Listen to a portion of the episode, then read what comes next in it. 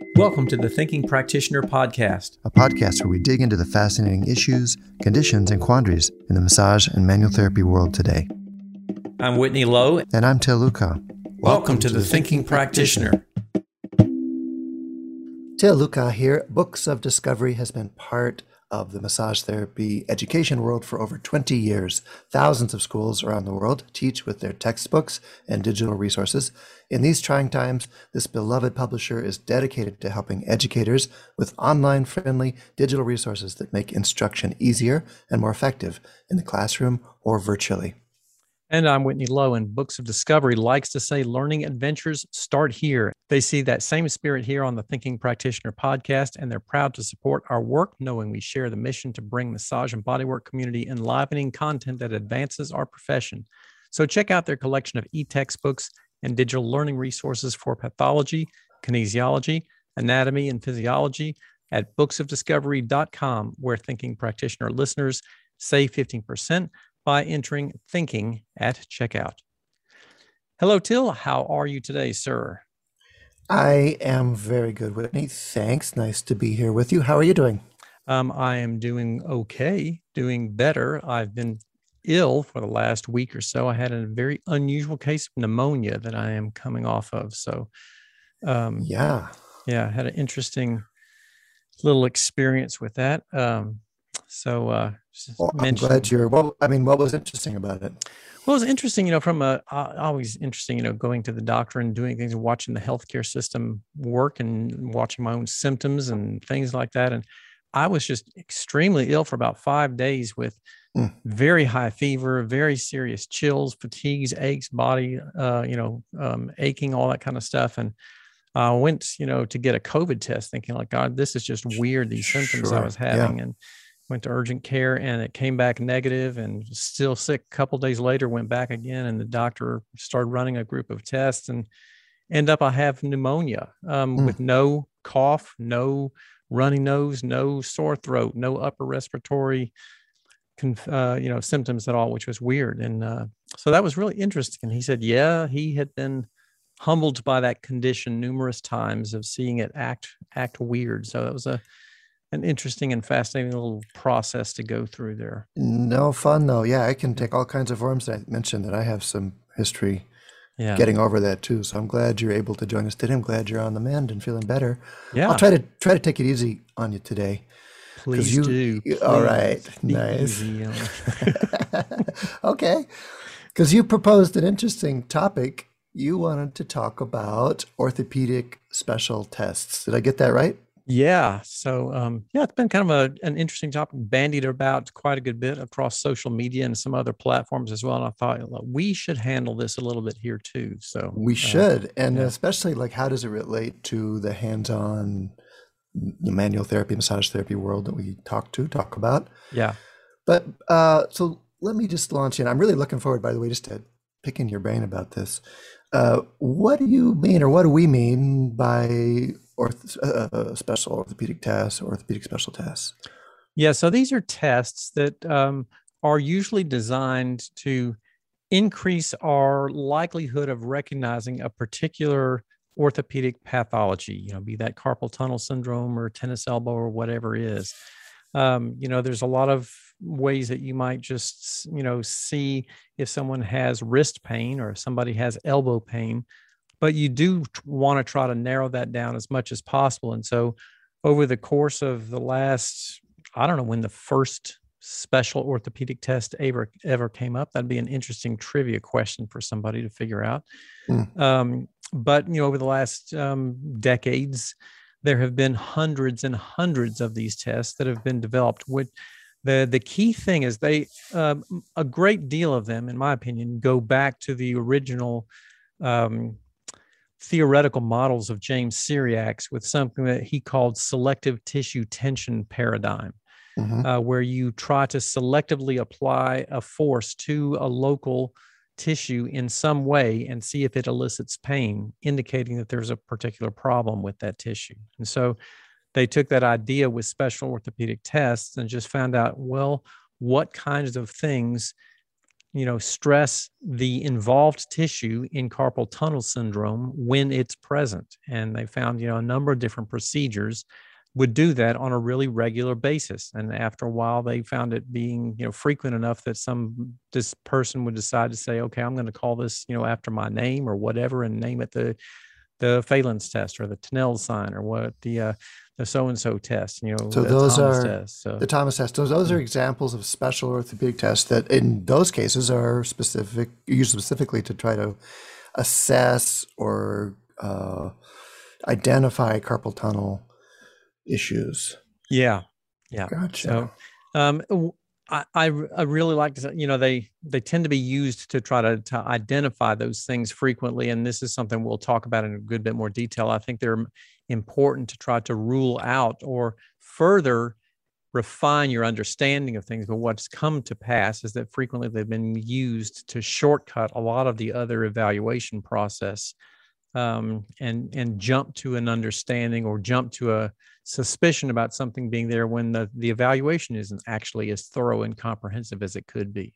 Okay, so maybe you're saying maybe the having a test could shortcut or or cause you to abbreviate some of the other things you do to learn about what's going on Yeah, in a way that may not be helpful. yeah, absolutely. Okay, I mean, do you? Uh, hmm. The- You mentioned the Tinel sign, the Phalen test. Uh, any? I'm thinking of the Lasègue test or the straight leg raise. There's just some classics out there in the literature, and you said there's hundreds, hundreds and hundreds of them. Uh, do you think it's important for massage therapists to learn these? I mean, these are you know these are we're quoting these right out of physiotherapy or orthopedic medicine. Yeah. How about massage therapists and manual therapists? What do they have a place for us? I do think they have a place for us, and and this is, um, you know, I've sort of debated about a lot of this stuff, uh, you know, for decades myself, you know, and and really, I mean, I, uh, you know, kind of backtracking on this a little bit, you know, I think I may have told this story on the podcast before of of you know how I kind of got interested in this stuff, but you know, it started for me um, probably six months into my massage practice. Um, I I opened a practice in a medical office building because you know we were sort of told you know if you really want to start getting into the healthcare system, start networking with doctors and that sort of thing. And and so I did. I opened up a, an office there in this building, and you know I was very young and green and did not really know what I was doing a lot. And of course, my training was pretty limited at that time. It was just you know six months out of massage school. But in any event, you know, gave brochures to all the docs in the building and all that kind of thing. And and so this um, woman came down to see me one day. She said she had been sent down by one of the doctors, the general practice doctors up there, who he you know said like, okay, well let's send somebody down to this guy and see what uh, see if it helps. And she came in and she was obviously in a tremendous amount of pain, uh, back pain. And so I started going through the whole interview thing with her, filling out the form and things like that. And and um, you know, she's, I was trying to tell her, you know, how to uh, get undressed, get on the table. And I would come in and start doing it. And she's looking at the massage table and, and kind of looking back at me. And I kind of, I could see what's going through her head is like, how am I going to get on that table? Mm. Um, and I'm recognizing uh, that this is going to get to be a real challenge here. And so um, she did find a way to get onto the table. And, um, you know, uh, what I didn't allow to her to hear this, the words and the phrase or the the rotating thing going on in my head was, I have no idea what's wrong with this woman, and Uh-huh. I don't know if I'm going to help her. I don't know if I'm going to hurt her, but I need this client really badly because this doctor just sent her to me. It's the first person he's ever sent down here, and I can't just send her back. Yeah, like, I don't know what's going on here yeah. uh, and so you know my my treatment goal for that day ended up being let this woman leave my office without worse pain than she came in here and i will definitely consider that a success.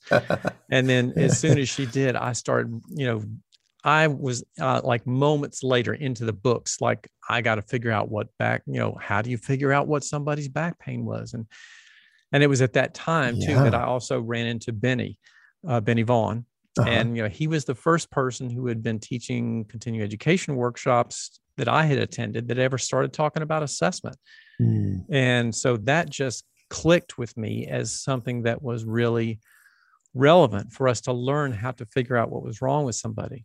And so That's, back to your original question about special orthopedic tests. Yeah. In in many instances they have a great deal of value because they can certainly rule out a lot of red flags and you know help you refine a direction of understanding of what's happening. Okay, so they can rule out red flags, they can help us understand what's happening. Yeah. But just back to your story for a second cuz I think that's I think that's emblematic if in a way of the way our field is evolving where yeah we most of us weren't changed uh, trained rather in that deductive process of trying to figure out what's happening with the client or patient most of us were trained in protocols and routines of yeah. some sort and we just apply that i'm remembering my own beginning stories of being finding myself in a room with somebody with a fairly serious situation and like okay which routine do i use now yeah and really pulling out of the hat or just trying to even guess. Yeah. And thank goodness, you know, so many of them worked that that allowed me to have enough encouragement. But you said that really drove you to hit the books and really start to understand these things. It's also making me remember that's basically how I met you because I was uh, scheduled to teach a class on the shoulder and someone says okay so could you focus it around conditions of the shoulder? Which was actually kind of a radical idea because otherwise i was just thinking yeah shoulders are cool. Let's talk about shoulders. I think oh conditions of the shoulder? Like reasons clients would actually be coming to see us? That's a cool thought. This would be middle 90s or something like that. Right. and uh, so I just started searching the literature. I probably, I don't even know if it was Google we had back then. Maybe it was Yahoo or something, but I was just doing internet searches and came up with your name and like, oh, wow, here's this massage guy who actually wrote an article about, I think it was carpal tunnel or something. Maybe it was thoracic outlet. It's one of those. And I thought, okay, this is pretty good. So he's like, this guy, Whitney, is finding things in the orthopedic world and helping translate them to our manual therapy world. That's pretty great. So I think it was actually through you that I got introduced to some of those. Yeah. Uh, back in. Yeah, and and certainly, you know, my background was a bit unusual too compared to a lot of other massage therapists in terms of learning environments because um, I spent a lot of my early years in an orthopedic clinic. Yeah. So uh, working side by side with orthopedic physicians and physical therapists and that sort of thing. So I learned a lot of what they were doing simply by you know watching them and following them around and asking a ton of questions and and so you know recognizing thinking hey this could really be relevant for massage therapists and mm-hmm. know, that maybe not so much. well you've really you've really made a unique contribution and found a niche for yourself of and standing for that process of of the critical thinking of using assessments to think it through because again that wasn't part of our tradition for many of us yeah. And so it's really interesting that you're talking about these now from this point of view. Mm-hmm. And you're you're dialing it down to where you see them being useful. Yeah. Ruling things in, ruling things out. Uh, is it time to talk about any other pros before we get into the cons? Well, yeah, uh, one thing I would like to mention in terms of this, and this is kind of touching base. You know, you and I just got through participating in a panel discussion on uh, critical thinking and, and yeah. sort of reasoning processes. And this is one of those places where um, I think that it really shines the the value and the necessity of developing some types of critical thinking and reasoning skills. Mm-hmm. Um, and in relation to orthopedic assessment uh, tests, special orthopedic assessment tests, for example, um, I wrote this article back in 19 um, oh, when was it? Um, I've got to look this up here. Uh, two, oh, actually 2008. Yeah, it was 2008. So uh, wrote this article in 2008 for the Journal of Bodywork and Movement Therapies on suggested variations on standard carpal tunnel assessment tests. Mm. And where this came from was me working with a number of people and finding like in a standard orthopedic assessment test, like a Phalen's test, where in the Phalen's test, if you're not familiar with this procedure, you just place your back sides of your hands together and press them against each other. And that bend in the wrist right so over like a, the carpal tunnel. Mm-hmm, like a reverse yeah. reverse prayer position. So exactly. my fingers yeah. fingers are pointing down, the back of my hands are together, and I press them together. Yeah. Okay. And in that in that position, that presses on the median nerve in the carpal tunnel and usually will exacerbate and aggravate those symptoms, indicating carpal tunnel involvement. But let's say your carpal tunnel is not really as severe yet. Mm. but maybe there are certain things that you do that might make it those symptoms come up. Well, you know, at the same time, I was uh, really heavy into exploring David Butler's work on neural mobilization and uh, t- um, mm-hmm. Michael Shacklock's work and all that kind of stuff, and thought, well, what if we modify some of those standard carpal tunnel assessment positions? For example, with the Phalen's test position, instead of holding the hands in front of the body with the rest of the upper median nerve relaxed, Mm. What if you did that with your arm all the way stuck out to the side and your head bent to the opposite side, which puts mm. tension throughout the whole neural structure? And what I found is that then those carpal tunnel symptoms often would show up where they wouldn't show up in a standard carpal tunnel assessment test. So you were stre- you were stressing the nerve a little bit with the position, like a neurodynamic yeah. kind of tensioner. Yeah. And you were using that as a kind of assessment to see is that nerve sensitized? Does it Yeah. So I'd use the Phalen's test position with the hand, you know, bent oh, yeah. Okay. all the way out to the side with the rest of the nerve tensioned that way. Yes. And uh, you know, and then take the tension off by bending the head back to neutral and see does the does the wrist pain stop? Yes. Uh, and often it would. And so thinking through how might I vary this standard assessment procedure mm-hmm. um, helps me, you know, pinpoint if there is some type of local tissue driven nociceptive problem there, like, you know, inflamed median nerve getting compressed, or is this maybe a larger, large scale neural sensitization issue somewhere else? So, Mm. From that instance, or knowing some basic orthopedic special tests to start with and alter those positions is really valuable. And so that's why I still think it's really helpful for massage therapists to know some of these procedures and then to be able to use them appropriately. Okay, great. So yeah, if, I mean, if you hang out with physical therapists or physios at all, that's their bread and butter. I mean, most of them are very well trained in the conventional repertory of them. Yeah. And at least, uh, even if there's debate in that field about their usefulness, there's still, most of them are still getting tested on it. Yeah. And they, that becomes the kind of working vocabulary of uh, a lot of physical therapy. Yeah. At least in the US. I don't know about other countries, but yeah, these, these tests become the kind of, uh, the collective wisdom of that set. Yeah. So, uh, is there, are we ready for some of the ways that they've come under scrutiny or people are questioning their usefulness? Yeah, I think that's a good place to jump into next here. Yeah. What so what are what are some of the cons of those or why are they perhaps being questioned or controversial? Well, a couple of things um, come to mind, and and there uh, several of the things are outlined really well in a nice little editorial piece um, that was in the British Journal of Sports Medicine in 2017. Its name caught my eye, and I had to like, I've got to read this to see what it's about. The um, paper is called Orthopedic Special Tests and Diagnostic Accuracy Studies House Wine Served in Very Cheap Containers. Mm-hmm. I thought, what in the world are they what? talking? what in the world are they talking about? So I got to go uh, look this up. But the the analogy Chad, that they use. Chad Cook, by the Chad way, Cook and, and Eric co-authors. Yeah, yeah, co-authors of an of excellent orthopedic assessment text, uh, text, and uh, they've been doing this stuff for just years, so they're heavily into it. Yeah. Um, but they put together some really good concepts and ideas in this piece. First of all, um, they were saying orthopedic special tests have become house wine. And the analogy they use is like when you go out to dinner, you could go down the wine list and start thinking what would pair well? I'm going to have lamb tonight. What's going to pair well with the lamb? I've got to think through this and you know uh, figure out what's going to work well. Or i could just order the house wine and that'd be the uh, easy uh-huh. way around it.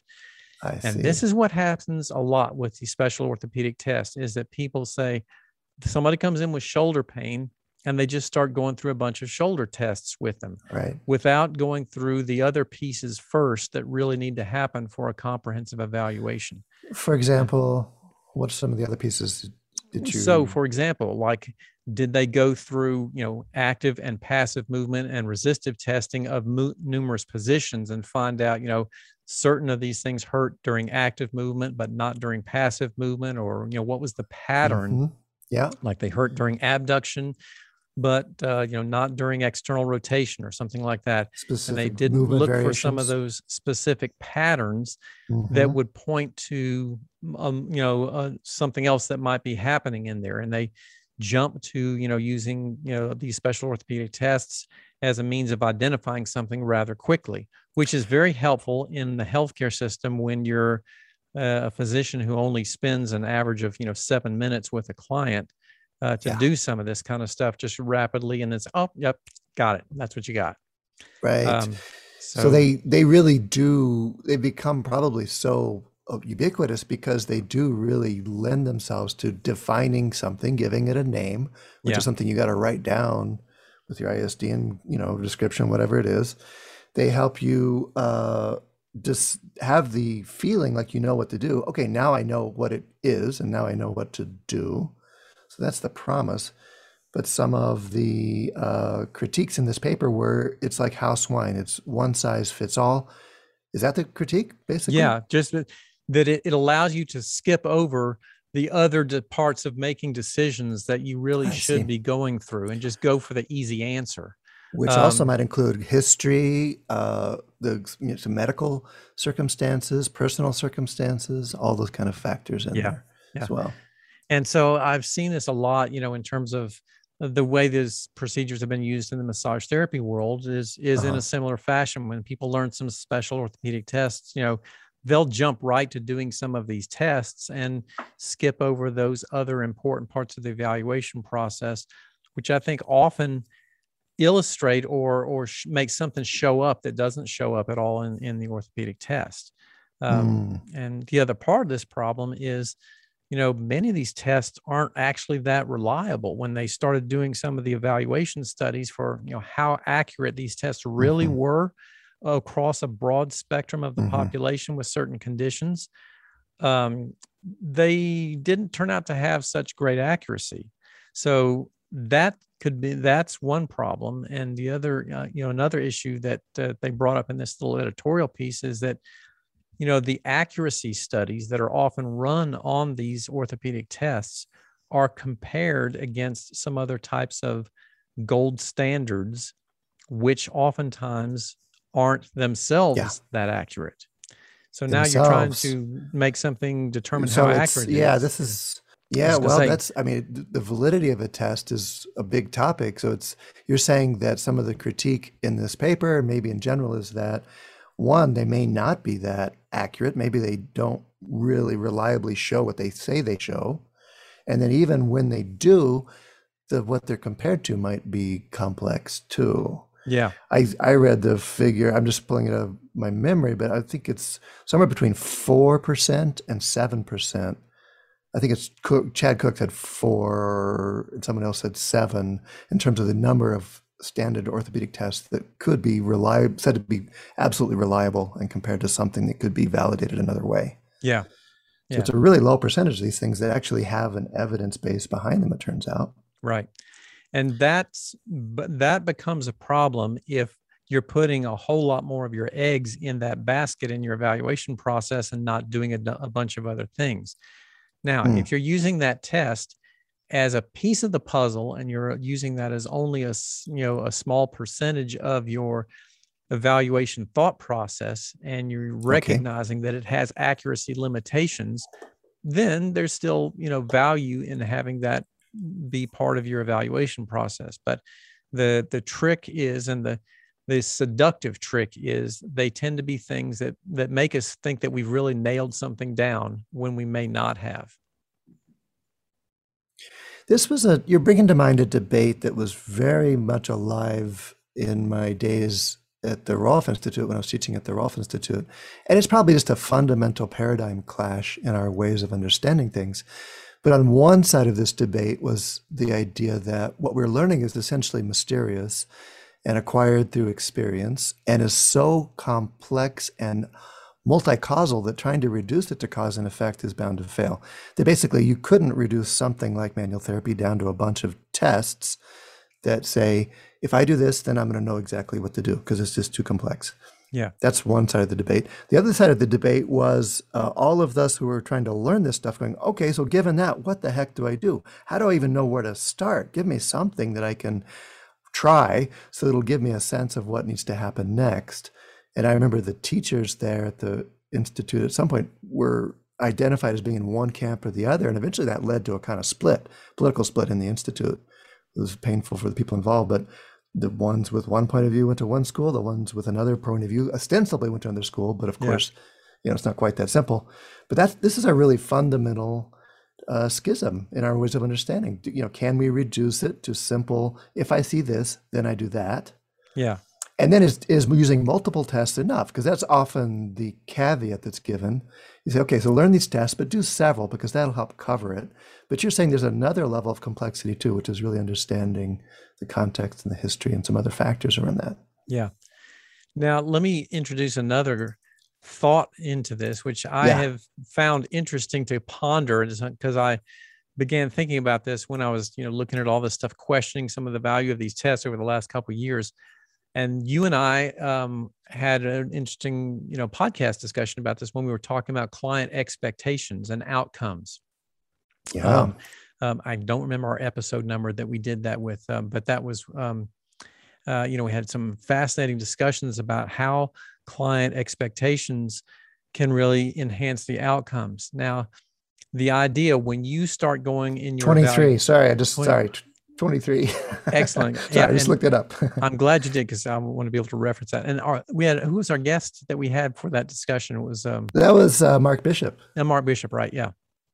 So Mark's, you know, wonderful research that he's done on these whole issues around client expectations, and so you start going through uh, a number of orthopedic tests with somebody, and it's kind of like, hey, this kind of this person's got to really know what they're knows what they're doing. You know, they're like asking me all these questions because I will tell you, numerous numerous times clinically, I have had clients ask me, how come nobody ever did this with me before? um, when we're going through the assessment and the evaluation process because I do a really thorough and Mhm. comprehensive assessment. And I think that has a lot of uh, benefit for client outcomes, for um, people feeling greater confidence in what I'm going to be doing with my therapeutic interventions uh, with them as well. So uh, that's another potential benefit that they may have um, that's not often recognized and not often talked about. hmm Yeah, well, just there's a process of listening and methodically working through with someone that has an effect in and of itself of just getting the details there, getting the story established. So taking you the time to do that, I can see being really therapeutic in its own right Yeah. as well. Mhm. Okay, uh, so say some more about what could be the most effective ways to use these. Anything else we want to check off? How should we use them before we do more about how not to use them? Yeah. So um, I ro- I just want to encourage people if you are going to use them to to basically don't use them in a vacuum by any means. You know, let them be a comprehensive part of a bigger picture puzzle that you use in your evaluation process. They shouldn't. I don't. I don't agree with just. I have heard some very prominent um, educators say some things like, "Oh, I don't do any of that kind of stuff anymore. I just, you know, start, you know, working with my client's sense of discomfort and and you know, work from there." Um, that's okay if that's your approach. Uh, that's not what I find to be most effective for me. I still think there's a lot of value in uh, finding uh, in in certain types of conditions, finding instances where um, it's potentially beneficial to to do this and have it really uh, you know help somebody by you know finding the nature of what's going on with them. So um, I think there's a lot of benefits and ways that this still can can be done here. Great. And what, so how should we not use them? I mean, it's, it's a, I want to throw in the diagnosis word in there too, because in, uh, how is this different than diagnosing? If we use a special test and say, oh yeah, positive for pain, carpal tunnel, I got it. How is that different than diagnosing? Yeah, and that's something that we haven't uh, touched on here, and it's a, a really important distinction because there is that seductive uh, temptation for a lot of practitioners is to get into the thought process of using them that way. And I will also say too, in in watching a lot of the social media discussions about these topics, a lot of massage therapists will just jump back in and say, "No, I don't use these tests because we don't diagnose." And Yeah, that yeah. reveals a fundamental misunderstanding of what they're used for because there is a big difference between assessment and diagnosis. You know, assessment is a systematic process of gathering information. And that's what we're doing with this test. Now, if you take that Ah. Phalen's test and you tell your client, oh, see, you got pain in your wrist, you've got carpal tunnel syndrome. Now you've crossed the line because Yeah. you've told them a particular condition and named it, and that's giving it a diagnosis. You may think in your head they have carpal tunnel syndrome, and you say, "Oh, you've got pain there. Okay, well, let's see if we can work with some of that discomfort with with the manual therapy that we're going to be doing here." Um, you don't ever have to tell them any particular named condition, but that's a, a seductive place that people often get into and often misunderstand how to use those procedures and end up doing that kind of that kind of stuff. And you can get, end up getting yourself in trouble uh, by doing that as well. Well, getting yourself in trouble, but also it's enormously complex to tell someone they have something, Yeah. or even that there's their positive test means that it's a likelihood that they quote have something. Yeah. And there's uh, some really good reasons why most of us are have injunctions against doing that, because just because of that communication process can be it can be helpful it can be harmful to be Yeah. told Mhm. you got something going on. And yet we are, I'm, I'm with you, Whitney. We are all the, as practitioners, we're gathering information, we're making guesses, working hypotheses all the times for ourselves that guide our work. And we can dialogue about them with our clients and patients. But yeah, the, the difference there being I'm not telling them what's going on with them. I'm using these as starting places or working hypotheses that I go check and test for myself. Yeah. yeah, and that's that's uh, a really key thing for people to remember is is is how you do that and how you frame it and how you look at those kinds of procedures because you can give people you know really um, i don't want to say damaging but let's just call it detrimental uh, nociceptive messages about things going on with them by saying, "Oh, you've got a you know a positive Phalen's test. That definitely means there's there's something going. You know, you've got you know got a your nerve is compressed here, and we don't know that for sure actually. So hmm um, we can say, "Oh, Mhm. you've got increased pain there. So let's look at this. There could be you know a number of different factors that might be might be producing that." So hmm So we don't look for them for an absolute diagnosis. We uh, don't treat. We don't use them in isolation, saying if I see this, then absolutely I do that. Any other things we don't do with special tests? Um, I think those are the those are the the big don'ts, and I would say too, don't put so much weight on them. Um, I, you know, and this is painfully obvious that this is not. Uh, I think it's this. This is not a beneficial business perspective for me to say don't put so much emphasis on the stuff that I spent a whole bunch of years writing a book about and selling it uh, everywhere to people with all these special orthopedic tests in it and everything. Um, but the reality is, I don't do that anymore to the same degree either. So um, I really have moved away from a lot of this stuff that that is in the book that way, and and don't put as much emphasis on it uh, as I used to for sure. Well, okay, I think we've kind of filled out why, but Mhm. tell me, say a little more about that, what that was like for you over the years, because yeah, you put a lot of energy into cataloging and clarifying and building a model on these. Tell us about what that's like for you now. It's challenging. Uh, I mean, it's very challenging for me because um, what there's that um, quote has been bandied about on the um, uh, internet quite a bit about it's uh, it's hard to get somebody to change their understanding when uh, what, what is it when uh, when their uh, income depends on it or something like that. I can't remember exactly the way it goes, but right. um, you know, That's and. I've seen that with a lot of people having difficulty making significant paradigm shifts around the models that they've taught for years. And that's one one of the ways in which that's been challenging for me, which is that, you know, I've been all about assessment for I mean, not all about assessment. There's a lot of emphasis on, you know, the treatment that follows through with that. But assessment's been a big, big, big part of Mhm. my focus in my business. Uh, and also introducing and Mhm. teaching massage therapists a lot of these special orthopedic tests. I spent a lot of time learning about them, and I spent a lot of time learning them Yeah. um, in these different environments. So yeah, that's been a um, that's been one of those um, rug pull out from under the feet kinds of things to to um, cause me to reframe um, a lot of what I'm doing and a lot of what I'm talking about. But it has also led me to refocus more on oh, what do I think are really the valuable things that people need to be mm. learning and what what are more valuable things they need to be getting from, from things. Because I saw this happen a lot in the in the uh, classroom in the education world is that there's a lot of emphasis on just trying to learn these tests and and that's trickled down into entry level training programs where they're teaching a lot of these orthopedic tests and some of these entry level training programs now and man mm-hmm. students are so overwhelmed with amount of information that they need to know for their licensing exams and what you're doing is teaching them these tests without really developing the complex clinical reasoning that should come before you even perform the test to mm-hmm. figure out mm-hmm. what's happening and so what you end up doing is you know teaching them to memorize things that just become a process or procedure that they don't really understand.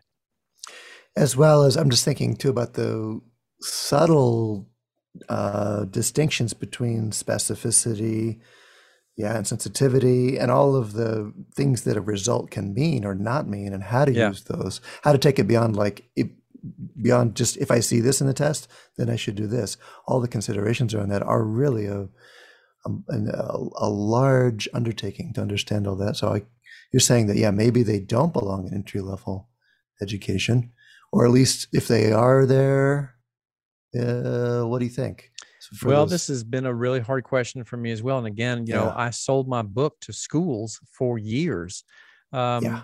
for programs to teach that stuff but i really don't support that idea any longer that those things should be taught in entry level training programs Okay. Um, cool. Just for those reasons that we just talked about is that like, and th- you know, a lot, a lot of this actually for me comes from me studying a lot about education and mm. recognizing things about cognitive load and uh, curriculum development and how to put together things where people can sequentially actually get something and keep it and and have it last.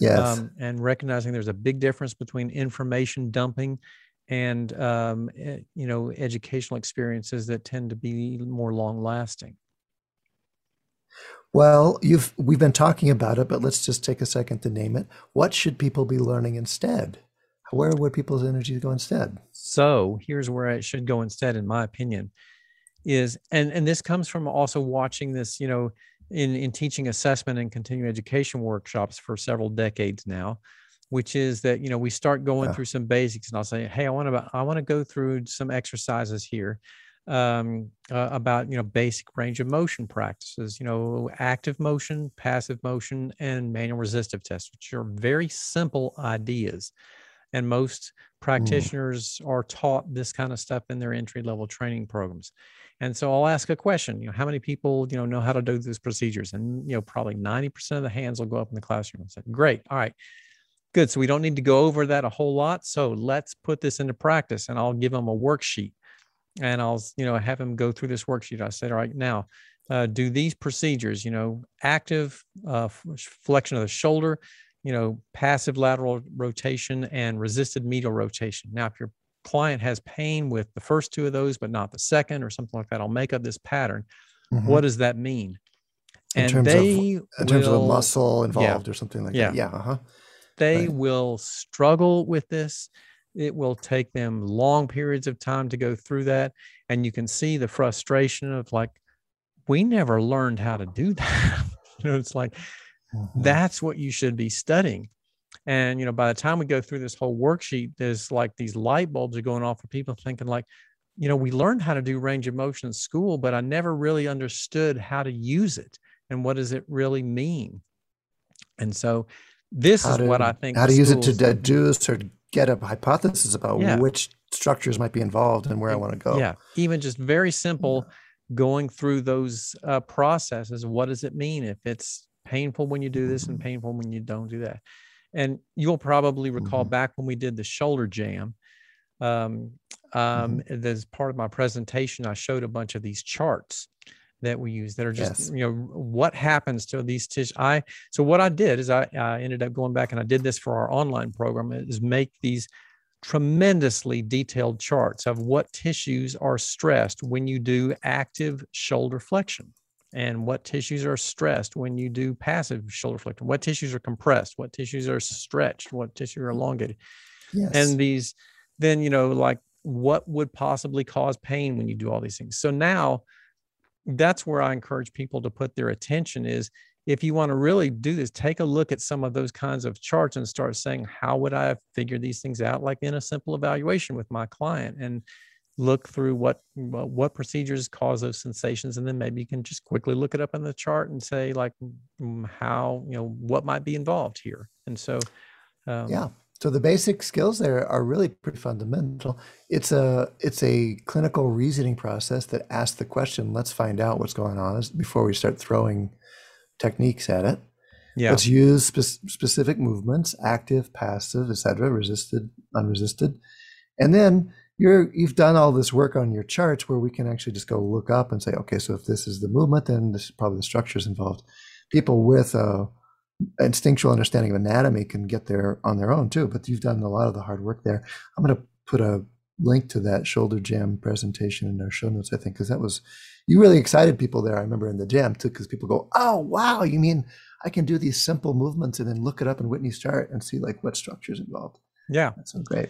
Yeah, so that's that. You know, again, is another further elaboration of thinking through from an educational perspective of what what's really information that's relevant and uh, you know how do i pull something like that out of there because the truth is the complexity of looking at those patterns is yeah. not easy yeah. Um, it, it takes understanding a good bit of you know biomechanics kinesiology anatomy and all those things put together to kind of to put some of those concepts and ideas together but um, if you want to get good at, at looking for local tissue involvement when that's the because mm-hmm. that's a good way to do it which well that the complexity there makes it really tempting to say oh i don't diagnose so i'm not going to do that or i work intuitively not uh, cognitively so i'm not going to do that or I kind of know what works. I'm just going to kind of go do that. I mean, all those reasons we come up with yeah. not to have mm-hmm. to think things through.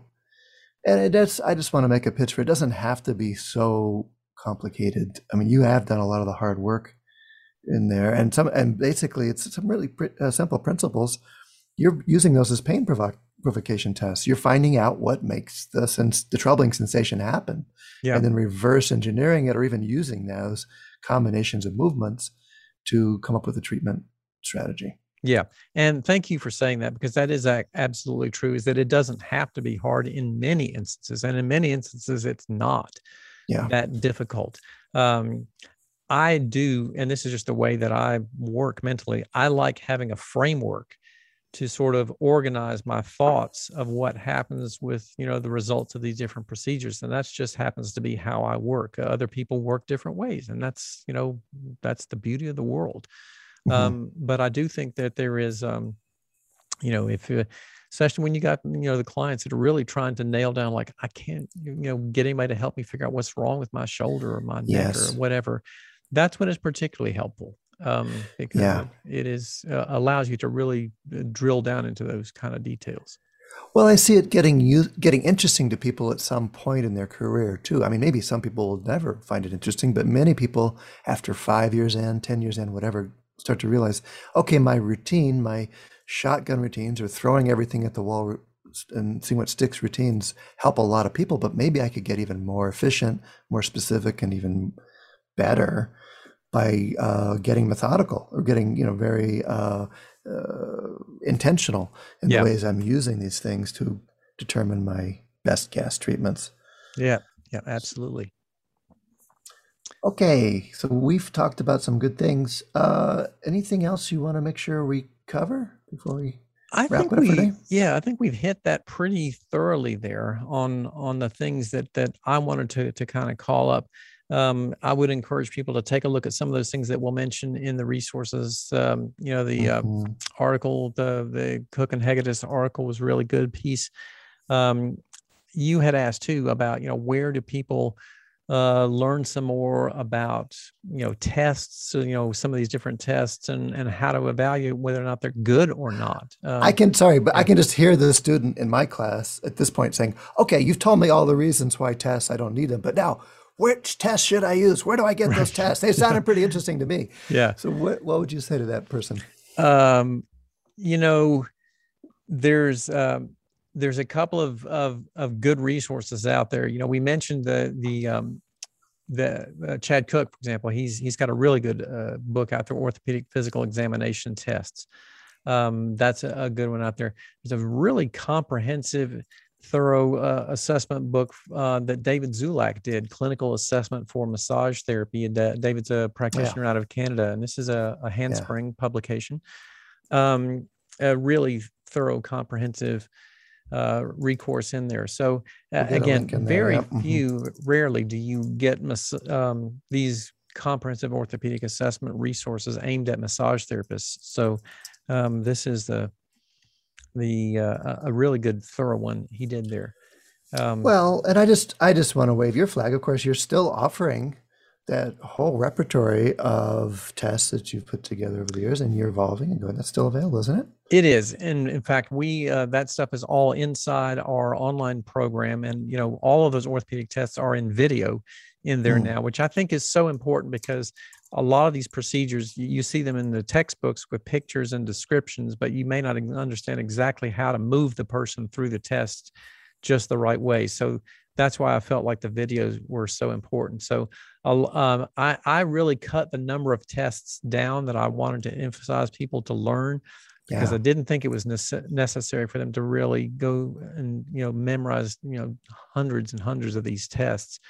So I really kept it to ones that I thought had you know better accuracy levels and also were really pretty pretty relevant. can you can you name some names? Are you willing to name some tests that you've found useful enough to leave in there, reliable enough to leave in? Oh yeah, sure. Like some of the you know the ones that are particularly valuable, like the straight leg raise, is yeah. is almost always included for people as as a, a really valuable thing.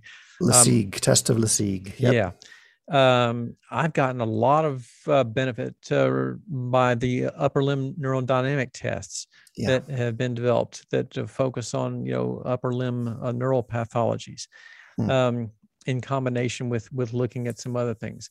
Uh, there's some other th- things that are um, you know particularly valuable in in sort of nailing down some uh, you know making some discriminations between things. Some of the you know patellofemoral um, tests that uh, you know just basic having you know, people squatting down, which is considered a special orthopedic test. Uh, mm-hmm. um, and again, this is one of the places where I get to talk about um, you know changing the way you do a standard testing procedure because I uh, found like doing palpation of the extensor retinaculum while you move the knee into flexion with a load on it is a really different. good valuable way to reproduce and see if that's you know causing those those kind of things. so, if yeah. that's the place of trouble if that's the place that's doing compression or friction or something yeah. So uh, that's great. yeah so a lot of those kinds of things are are particularly um, helpful and valuable um, uh, especially you know things like the, the, straight leg raise test and some other things that might help you really pull out something that's a serious red flag that needs to go uh, be there seen by somebody else. So there you go. yeah. Well you're just helping me appreciate too how uh, important a role those tests have played in my own development to go beyond for myself from just applying routines or recipes into really being able to tailor what I do to what the yeah. client's coming in with and how it's so important just to remember they're just one factor but they can help me to be, begin that process of a biomechanical uh, narrowing or a biomechanical hypothesis, hypothesis that then I can go experiment with and work from. Yeah. Mm-hmm. But I'm gonna I'm gonna go ahead and put the link to your online program too in the in the episode resources. I think that's really a great one for people. Mm-hmm. Yep. All right. Anything else you want to cover today? Um, I think uh, we've done a good job of, of tailoring uh, a, a, discussion on, on some of these key key things to think about around the special orthopedic tests. That's great. Me too. Yeah. And this is episode 52. And you know what that means, right? Um, 52. 52. Now we're playing with a full deck finally. Oh. But all we need, or you could say all we need is we were only paying yeah, probably, uh, person a day. exactly. Or you could say at this point, all we need is a couple of jokers, and then we're going to be good. I think we've had a couple of jokers from the start. Yeah, Pretty good. 52 episodes. It's been a pleasure. Indeed it I'm has, Looking, yeah, looking yeah. forward to the next 52 or however many we do. Yeah. Uh, this episode, do you know what's the air date on this episode? Um, yeah, slated for, you never know what's going to happen, but slated for the 17th of uh, November, 2021. Um, I can't remember. I think you did put on the schedule there. We were getting up really close on our two year um, anniversary. I Yeah, that'll be uh, right? that'll be a episode or two later. We're gonna do an anniversary episode. Yep. Mhm. Yeah. So uh, Winding oh, down. cool. Yeah. All right.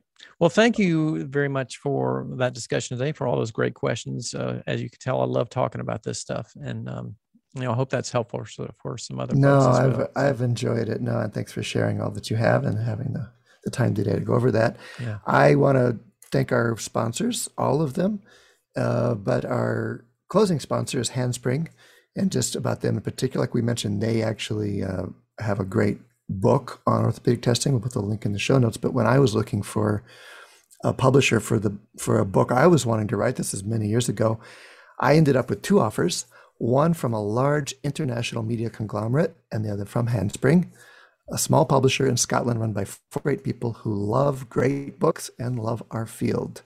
To this day, I'm glad I chose to go with them, Handspring, because not only did they help me make the books I wanted to share, the Advanced Myofascial Technique series, but their catalog has emerged as one of the leading collections of professional level books written especially for body workers, movement teachers, and all professionals who use movement or touch to help patients achieve wellness. And Handspring's Move to Learn webinars are free 45 minute broadcasts featuring their authors, including one with you, Til. So do head over to their website at handspringpublishing.com to check those out. And be sure to use the code TTP at checkout for a discount. And thanks again, Handspring. And thanks to all our sponsors once again. And we uh, offer a special thanks to all of our listeners. We thank you all for hanging out with us again here today. You can stop by our sites for show notes, transcripts, and any extras. You can find that over on my site at academyofclinicalmassage.com. And Til, where can they find that for you? The episode show notes, etc., on our site are at, under advanced-trainings.com. If there are questions or things you want to hear us talk about, email us at, uh, well, it's info at thethinkingpractitioner.com or look for us on social media uh, just under our names. My name is Til Luchau. What's your name? Uh, my name today is Whitney Lowe, and you can find that on my uh, social channels there as well. If you will, follow us on Spotify, rate us on Apple Podcast. That does help people to find the show. So uh, please um, go follow over there, and then wherever else you happen to listen, Stitcher, etc., and wherever you happen to listen, and do tell a friend. And And tell, and if you go to one of our sponsors, tell them that you heard about it on us because that helps everybody too. That helps us realize that we're helping spread the word in a helpful way. That does. Sponsors like to know that when uh, that's uh, certainly uh, very helpful for them as well.